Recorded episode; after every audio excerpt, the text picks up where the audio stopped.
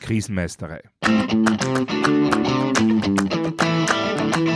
Der Podcast für kompetentes und souveränes Krisenmanagement.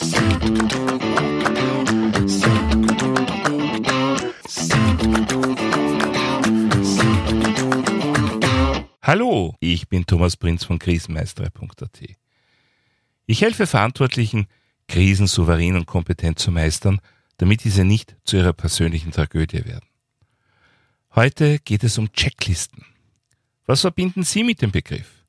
Im Allgemeinen kennt man Checklisten zum Beispiel aus dem Notfallmanagement oder dem Business Continuity Management. Und für gewöhnlich versteht man darunter eine ziemlich genaue Auflistung was in einem ganz konkreten Fall zu tun ist. Wie ein Kochrezept zum Abhacken. Man nehme fünf Kilo Krisenstab, einen ganzen Krisenmanager, zwei halbe CEOs sowie drei defekte Produktionshallen. Das Ganze zwei bis drei Stunden lang gut auf Social Media posten und fertig ist die Krise. Okay, das wäre jetzt vielleicht nicht unbedingt eine wirklich hilfreiche Checkliste. Aber jetzt ernsthaft.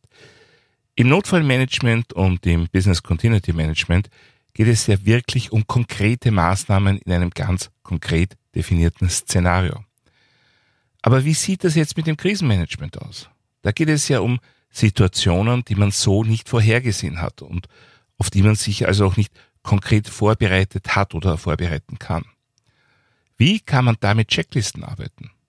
Muss man nicht eigentlich die Krise an sich herankommen lassen und dann ganz spontan entscheiden, was man jetzt konkret tut?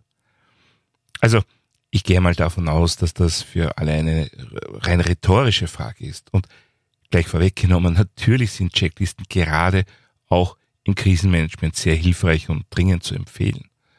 Man muss sich halt genau überlegen, wofür. Dazu komme ich etwas später noch genauer, aber sprechen wir mal über Checklisten im Allgemeinen. Schauen wir uns an, welche Vorteile Checklisten haben oder zumindest haben sollten. Zuallererst sollten Sie die sogenannte Phase des Chaos verkürzen, wenn möglich sogar auf Null. Unter Phase des Chaos versteht man die Zeitspanne zwischen Eintritt eines unerwünschten Ereignisses, eines disruptiven Ereignisses, bis zum Beginn von sinnvollen, strukturierten Maßnahmen zur Bewältigung. Dass diese Phase möglichst kurz sein sollte, war natürlich immer schon klar. Heutzutage gewinnt es aber noch zusätzlich an Bedeutung, nämlich konkret durch Social Media. Je nach Notfall, Krise oder Katastrophe gehen dort oft sehr rasch Informationen an eine doch recht breite Öffentlichkeit.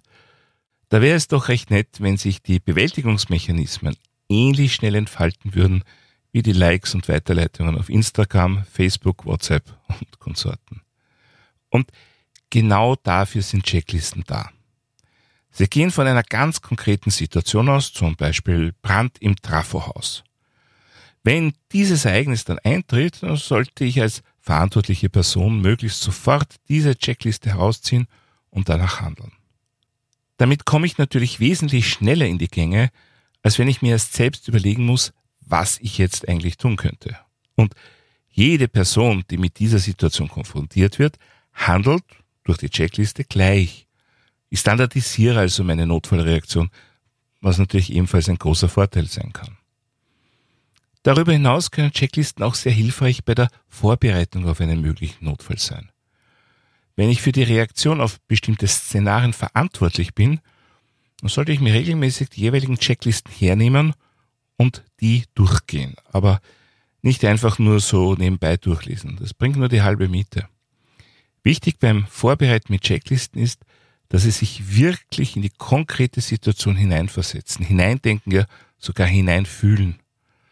Denn solche Checklisten werden ja oft unter großem Stress gebraucht. Und genau auf diesen Stress muss ich mich auch, genauso wie auf die konkreten Handlungen vorbereiten. Denn Stress und Emotionen schwächen unser Erinnerungsvermögen. Wir wissen in so einer Situation vieles nicht mehr, was wir in Ruhe und entspannt durchaus parat hätten. Wir erinnern uns dann vor allem an das, was in einer ähnlich emotionalen und stressbelasteten Situation neulich zum Erfolg geführt hat. Ja, das kann so weit gehen, dass jemand heute eine Checkliste ziemlich genau beschreiben kann und morgen, wenn das Szenario dann tatsächlich eintritt, überhaupt nicht einmal mehr daran denkt, dass diese Checkliste überhaupt existiert und man die auch wirklich verwenden könnte. Das klingt vielleicht für manche unwahrscheinlich oder verrückt, kommt aber tatsächlich gar nicht so selten vor. Besonders dann, wenn die Verwendung von Checklisten nicht unter realen, auch stressigen Bedingungen geübt worden ist. Dementsprechend helfen Checklisten auch nicht nur die richtigen Maßnahmen zu ergreifen, sondern sich aktiv an zuvor Erlerntes und Geübtes zu erinnern. So können sie sogar die Emotionen und den Stress zumindest etwas reduzieren. Allerdings nur dann, wenn die Checkliste vorher schon bekannt ist. Und zwar so, dass man beim Lesen sagt, ah ja genau, ich weiß das ja eh. Wenn man eine Checkliste im Notfall zum ersten Mal liest, dann ist das alles andere als optimal. Da kann es dann sein, dass man sie nicht einmal versteht, aber dazu noch etwas später. Neben den schon gesagten Punkten, also Beschleunigung und Standardisierung in der Notfallreaktion sowie Unterstützung bei der Vorbereitung und Durchführung sowie Reduktion von Stress und Emotionen, können Checklisten auch bei der Dokumentation helfen. Durch einfaches Abhaken von vorgegebenen Maßnahmen oder besser noch zum Beispiel durch Erfassen von Uhrzeit und Verantwortlichen bei der Durchführung. Das heißt, Checklisten haben viele Vorteile und können ein sehr mächtiges Werkzeug zur Sicherstellung einer raschen und korrekten Reaktion auf unerwünschte Ereignisse sein. Okay, jetzt habe ich im Untertitel dieser Episode auch Nachteile erwähnt. Können Checklisten bei all diesen Vorteilen überhaupt Nachteile haben? Ja, das können sie nach meiner Erfahrung tatsächlich. Zum Beispiel dann, wenn das der Checkliste zur Gründung liegende Szenario zwar prinzipiell eingetreten ist, aber nicht ganz so, wie es von den Erstellern der Checkliste angenommen wurde. Wenn jetzt die Person, die mit der Checkliste arbeitet, keinerlei Pouvoir für situationsbedingte Abweichungen hat, dann wird womöglich getreu nach Checkliste an einer optimalen Lösung vorbeigearbeitet. Daher meine Empfehlung, Checklisten müssen entweder immer ganz exakt und an spezifische Szenarien angepasst sein oder sich an entsprechend geschulte und geübte Notfallmanager wenden, die wissen, wie sie auf abweichende Szenarien mit begründeten Abweichungen von der jeweiligen Checkliste reagieren. Dann ist die Reaktion zwar nicht mehr standardisiert, das kann sie dann genau genommen aber auch nicht sein, wenn die zugrunde liegenden Ereignisse nicht nach einem Standard systematisiert und ausreichend genau spezifiziert werden können. Wenn man das aber genau so machen möchte, dass es für jede mögliche Situation immer eine ganz exakt passende Checkliste gibt, ja, dann führt das natürlich zu einer entsprechend großen Zahl an Checklisten. Der Vorteil ist dann, dass jede Checkliste wirklich für eine ganz besondere Situation zu 100% spezifisch ist und exakt passt. Der Nachteil, es kann unter Umständen dauern, bis man auch wirklich die richtige Checkliste gefunden hat. In der Fliegerei gibt es bekanntlicherweise so extrem spezifische Checklisten. Das hat vor Erfindung des Crew Resource Managements dann auch einmal dazu geführt, dass tatsächlich eine Crew so darin vertieft war, die richtige Checkliste für eine konkrete Kombination von blinkenden Warnleuchten zu finden, dass sie nicht bemerkt haben, dass sie gegen einen Berg geflogen sind, was dann leider niemand in dem Flugzeug überlebt hat. Dieser Unfall war einer von mehreren, die letztendlich die Entwicklung des Crew Resource Managements getriggert haben, durch das solche Katastrophen Gott sei Dank hochgradig vermieden werden. Noch ein möglicher Nachteil von Checklisten fällt mir ein. Das wäre, wenn jemand die falsche Checkliste wählt und diese dann voll Überzeugung abarbeitet und nicht merkt, dass er oder sie komplett falsch liegt. Das vermeidet man natürlich durch entsprechende Ausbildung und Übung, so dass die Leute genau wissen, wie sie mit den Checklisten umgehen. Eine falsche Auswahl tritt meist dann auf, wenn Checklisten zentral erstellt und verteilt werden und die Mitarbeiterinnen und Mitarbeiter nicht darauf geschult werden und, wenn überhaupt, erst dann darauf zugreifen, wenn ein Notfall bereits eingetreten ist. Und damit sind wir schon bei den Gefahren, die von Checklisten ausgehen können. Wie gesagt, eine wäre die Verwendung einer falschen Checkliste. Etwas anderes beobachte ich aber wesentlich öfter. Nämlich, dass sich Personen oder sogar ganze Unternehmen, Organisationen oder Behörden auf ihre Checklisten so verlassen, dass Sie eine ordentliche Vorbereitung, also Schulung, Training, regelmäßige Übungen, für überflüssig halten. Die Idee dahinter, ja, wenn was passiert, dann haben wir eh die Checklisten und da steht ja alles drin. Wieso sollte ich mich mehr damit beschäftigen? Nun, Checklisten sind von ihrer Natur her nicht dafür da, jemanden etwas zu lehren. Gute Checklisten sind so aufgebaut, dass sie jemandem helfen, die richtigen Schritte in der richtigen Reihenfolge zu setzen. Dafür muss aber das Setzen der Schritte an sich schon gekonnt werden. Wenn eine Checkliste auch das alles erklärt, dann wird sie vom Volumen schnell so lang, dass sie überhaupt nicht mehr sinnvoll eingesetzt werden kann. Ich komme noch darauf zu sprechen, aber sie soll so knapp wie möglich gehalten werden, wie ein Schummelzettel aus der Schulzeit. Das heißt aber, dass jemand, der die Checkliste im Ernstfall zum allerersten Mal zur Hand nimmt und liest, schnell überfordert sein kann. Wenn ich die Checkliste und ihren Inhalt nicht vor dem Notfall kenne und die notwendigen Schritte nicht vorher schon erlernt und unter realitätsnahen Bedingungen angewendet habe, dann ist die Checkliste leider mit einer relativ hohen Wahrscheinlichkeit wertlos. Ja, noch eine Gefahr sehe ich bei der Verwendung von Checklisten. Und zwar, dass eine veraltete Version im Umlauf ist und verwendet wird. Daher, wenn es Checklisten gibt, dann braucht es klare Verantwortungen für den Änderungsdienst. Die Inhalte müssen regelmäßig überprüft und bei Bedarf aktualisiert werden. Und da muss auch unbedingt sichergestellt werden, dass alle Exemplare ausgetauscht werden und keine alten Versionen mehr im Umlauf sind. Kurz gesagt, ich brauche unbedingt ein funktionierendes System für meine Dokumentenlenkung.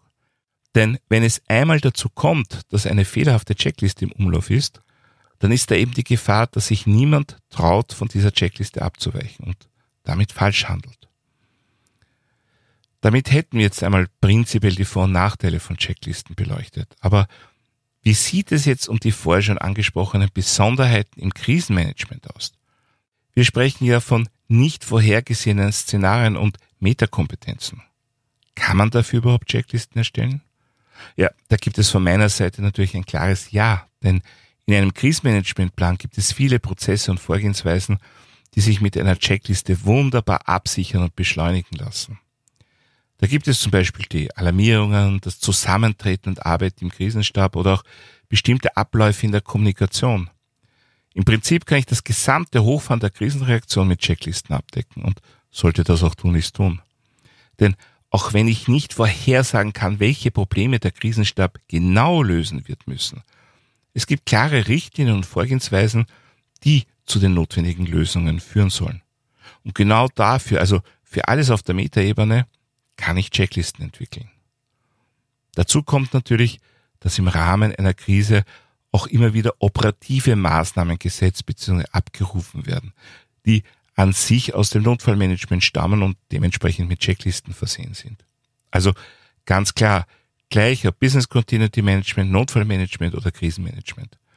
Gute Checklisten sind immer ein probates Mittel, das Hochfahren notwendiger Maßnahmen zu beschleunigen. Aber wie gesagt, nur wenn diese Checklisten vorher bekannt sind und ihr Inhalt trainiert und geübt wird und wenn diese Checklisten brauchbar gestaltet sind. Ja, damit ergibt sich natürlich die Frage, was man bei der Gestaltung beachten sollte. Fangen wir bei den Adressaten von Checklisten an. Diese sollten immer Rollen und nicht Personen sein. Also nicht Herr Müller beruft den Krisenstab ein, sondern zum Beispiel der oder die CEO beruft den Krisenstab ein. Das erleichtert unter anderem den Umgang mit Stellvertretungen. Zum Beispiel dann, wenn eine Person mehrere Rollen innehat und diese Rollen unterschiedlich vertreten werden. Kommen wir zur optischen Gestaltung. Checklisten sollten möglichst überschaubar sein. Wenn irgendwie möglich, sollten sie sich auf einer Seite ausgehen. Häufiges Blättern erschwert einfach das Handling. Wenn es sich nicht auf einer Seite ausgeht, dann sollte der Seitenwechsel an einer sinnvollen Stelle erfolgen, also an einem Punkt, ab dem man nicht mehr zurückspringen und laufend zurückblättern muss. Ja, mittlerweile gibt es auch schon sehr interessante digitale Systeme, mit denen derartige Checklisten abgebildet werden können. Dort stellt sich durch die Scroll-Möglichkeit das Problem mit dem Seitenwechsel nicht oder zumindest nicht so dramatisch. Allerdings ist hier dann meine Empfehlung, wenn Sie digitale Checklisten verwenden, dann sollten Sie sich immer auch überlegen, wie Sie diese Checklisten im Falle eines IT-Ausfalls auch auf gutem alten Papier verfügbar machen können. Diese Frage ist aus meiner Sicht nur dann irrelevant, wenn auch die von der Checkliste unterstützten Maßnahmen bei einem IT-Ausfall selbst irrelevant sind. Kommen wir zur Sprache auf einer Checkliste. Die sollte so knapp wie möglich sein. Wie schon mehrfach erwähnt, eine Checkliste dient nicht dem Erlernen von Maßnahmen, sondern dem Erinnern. Also geht es darum, konkrete Maßnahmen eindeutig zu bezeichnen und in eine klare Reihenfolge zu bringen. Das bringt mich nun zum Thema Systematik. Jede Checkliste muss eindeutig bezeichnet und in der Gesamtheit aller Checklisten einordnbar sein. Es darf also keine freischwebenden Checklisten geben. Das würde auch das zuvor schon verlangte Dokumentenmanagement ad absurdum führen. Diese eindeutige Bezeichnung muss natürlich auch so gewählt werden, dass jede verantwortliche Person schnell die für den jeweiligen Fall genau passende Checkliste finden kann. Mitunter stellt sich auch die Frage nach dem Format der Checklisten. A4, A5, A6, hoch oder quer. Nun, aus meiner Sicht ist das relativ einfach zu beantworten. Es kommt darauf an, nämlich darauf, mit welchem Format jeweils verantwortlichen Personen arbeiten bzw. arbeiten können. Es macht keinen Sinn, Checklisten in A4 zu produzieren, wenn die zuständigen Mitarbeiterinnen und Mitarbeiter permanent unterwegs sind und keine Aktentasche bei sich haben. Da ist vielleicht A6 besser, wenn es zum Beispiel in die Hosenseitentasche passt. Kurz gesagt, bei der Produktion der Checklisten muss ich immer meine Zielgruppe möglichst genau im Auge behalten. Ja, die Produktion an sich kann auch zu einem Problem werden, nämlich dann, wenn man erstmals Checklisten erstellt, ganz stolz drauf ist sie dann super aufwendig produzieren lässt. Das kann nämlich dazu führen, dass man dann etwaige Änderungen nicht oder erst verspätet nachziehen möchte, weil die Produktion ja so aufwendig oder so teuer war. Daher meine Empfehlung, gehen Sie bei der Produktionsplanung immer davon aus, dass es regelmäßig Änderungen bzw. Ergänzungen geben wird. Und planen Sie so, dass diese Änderungen dann auch zeitnah umgesetzt werden können. Damit stellt sich abschließend noch die Frage, was ist eigentlich die beste Checkliste? Und die beste Checkliste ist die, die ich auch sofort bereit habe, wenn ich sie brauche. Und das ist aus meiner Erfahrung oft die größte Herausforderung. Aber die muss gelöst werden, denn ansonsten bringen die Checklisten nichts. Das spricht natürlich für digitale Lösungen. Nur bitte nicht vergessen, digitale Lösungen können ausfallen. Ihre Checklisten brauchen Sie dann aber unter Umständen sogar noch dringender. Also am besten, Sie erstellen gleich für diese Situation, nämlich den Ausfall des Systems, auch eine Checkliste. Soweit für heute zum Thema Checklisten. Ich hoffe, dass wieder einiges Interessantes für Sie dabei war. Wie sind Ihre Erfahrungen zu dem Thema? Wenn Sie persönliche Erfahrungen haben oder meine Unterstützung für Ihr Krisenmanagement möchten, kontaktieren Sie mich doch einfach via E-Mail oder über meine Website www krisenmeister.at. Dort finden Sie auch wie immer Shownotes und weitere wertvolle Infos zum Thema Krisenmanagement. Ich würde mich auch freuen, wenn Sie meinen Newsletter abonnieren bzw. mein E-Book runterladen. Außerdem können Sie sich für eine meiner Online-Schulungen anmelden.